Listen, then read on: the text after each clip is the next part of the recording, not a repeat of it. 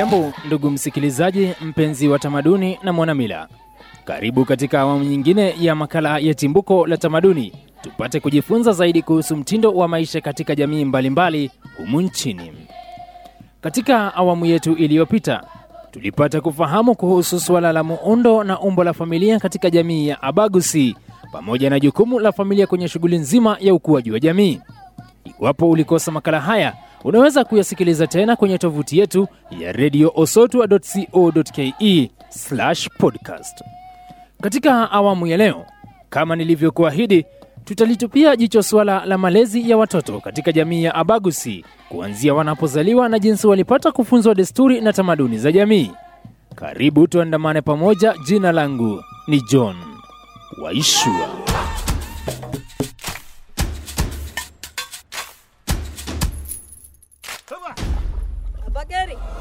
Maisha ya mtoto katika jamii ya Abagusi yalianza tu punde mtoto alipozaliwa, na tamaduni za jamii ya Abagusi zilielekeza kwamba mtoto aliyezaliwa hakuonekana na watu wote katika jamii kwa yapata kipindi cha juma moja. Mama mjamzito alijifungua nyumbani kwa msaada wa wakunga ambao mara kwa mara walikuwa kina nyanya. Mzee Amenya Minchira anaendeleza simulizi hili akitupasha zaidi kuhusu matukio haya. Hapo kitambo hakuna hospitali ilikuwa. Mtoto Saidi ya Muno alikuwa anasaliwa kwa nyumba, na hapa akisasaliwa, si alikuwa anazalishwa na wamama ambao ni wakongwe, hasa Muno ni manyanya, ndio huwa walikuwa wakizaliza hawa. Huyu mtoto akizaliwa ana, anawekwa kwa nyumba kama wiki moja, kama aonekani na watu wote, ila tu ni ule mama tu alimzaliza na mama wake na labda na watoto wao wale wa jamii.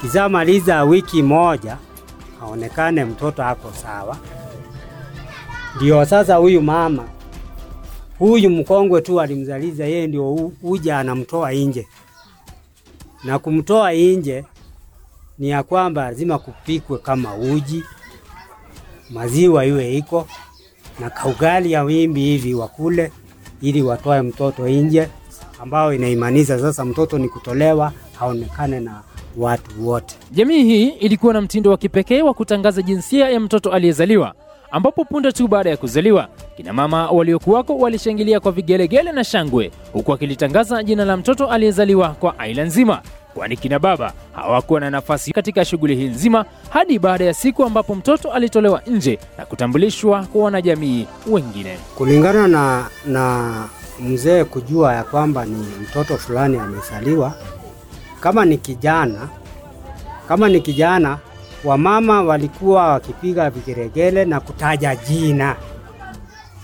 Kama ni makori ni makori, kama ni nyanjera ni nyanjera. Sasa wazee wakisasikia ni makori, wanajua hiyo ni ndume. Sasa wakitaja nyanjera, unasikia kwamba ah, wamejua sasa hiyo ni ng'ombe ziko kwa boma eh.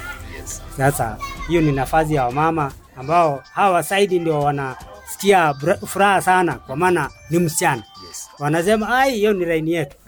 Hivyo ndio mzee alikuwa akijua ni msichana au ni kijana. Yeye mzee hakuwa anauzika kwa hiyo wakati ambao ni siku sa, saba seven days hiyo yes. Ilikuwa sasa ni kazi ya wamama juu wazee hawakuwa nakaribia huko penye mtoto amezaliwa mpaka siku ile atatolewa nje.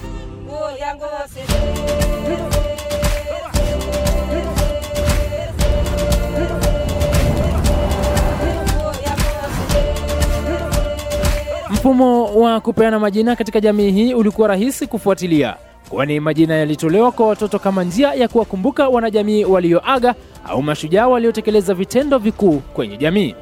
Mfumo huu haukuwa na masharti yoyote, na mwana angepata jina lolote ambalo wazazi waliona linafaa kwa wakati huo.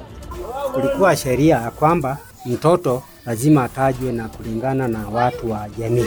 Kuna upande walikuwa wakiangalia sana, ni upande penye mtoto amezaliwa.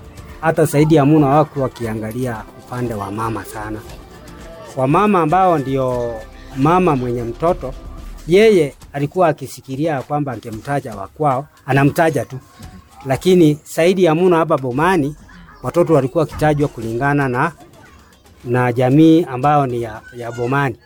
Na walikuwa wakifuata line.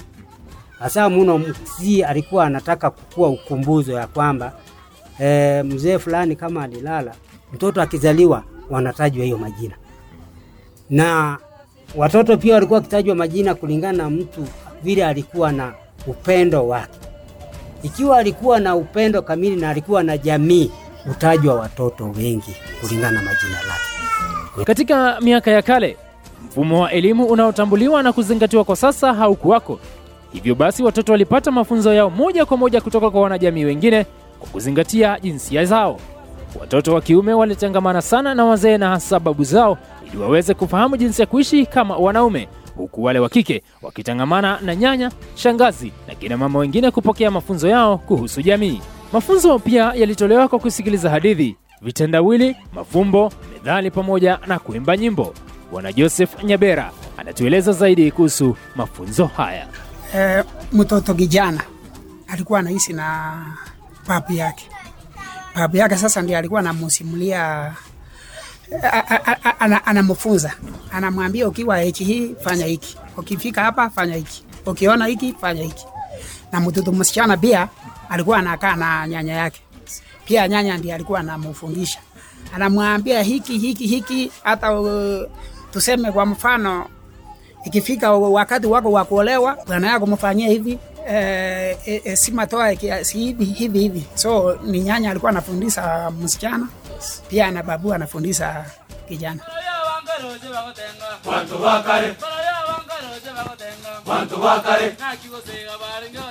Tenga libina Tenga geti. Bawete. Bawete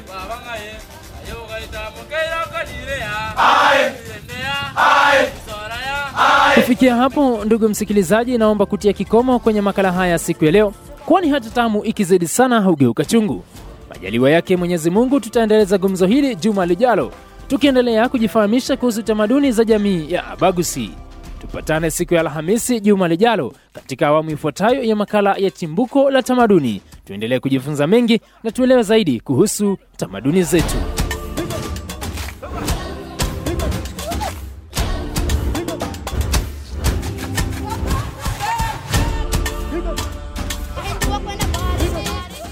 Makala haya yametayarishwa, kuhaririwa na kusimuliwa na Mijon Waishua na kupeperushwa hewani moja kwa moja kwenye idhaa ya redio Sotwa.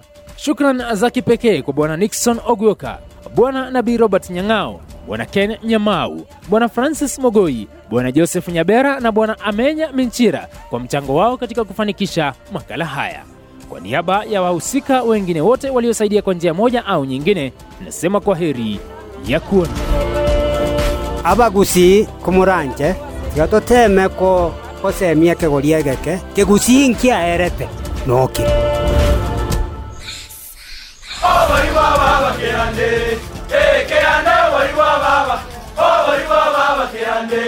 Eh Eh Eh mategeranya gweso ndindindi ndindindi Obari baba matagoro Eh matagoro obari baba Obari baba matagoro Eh matagoro Eh matagoro baba mategeranya gweso ndindindi ndindindi Obari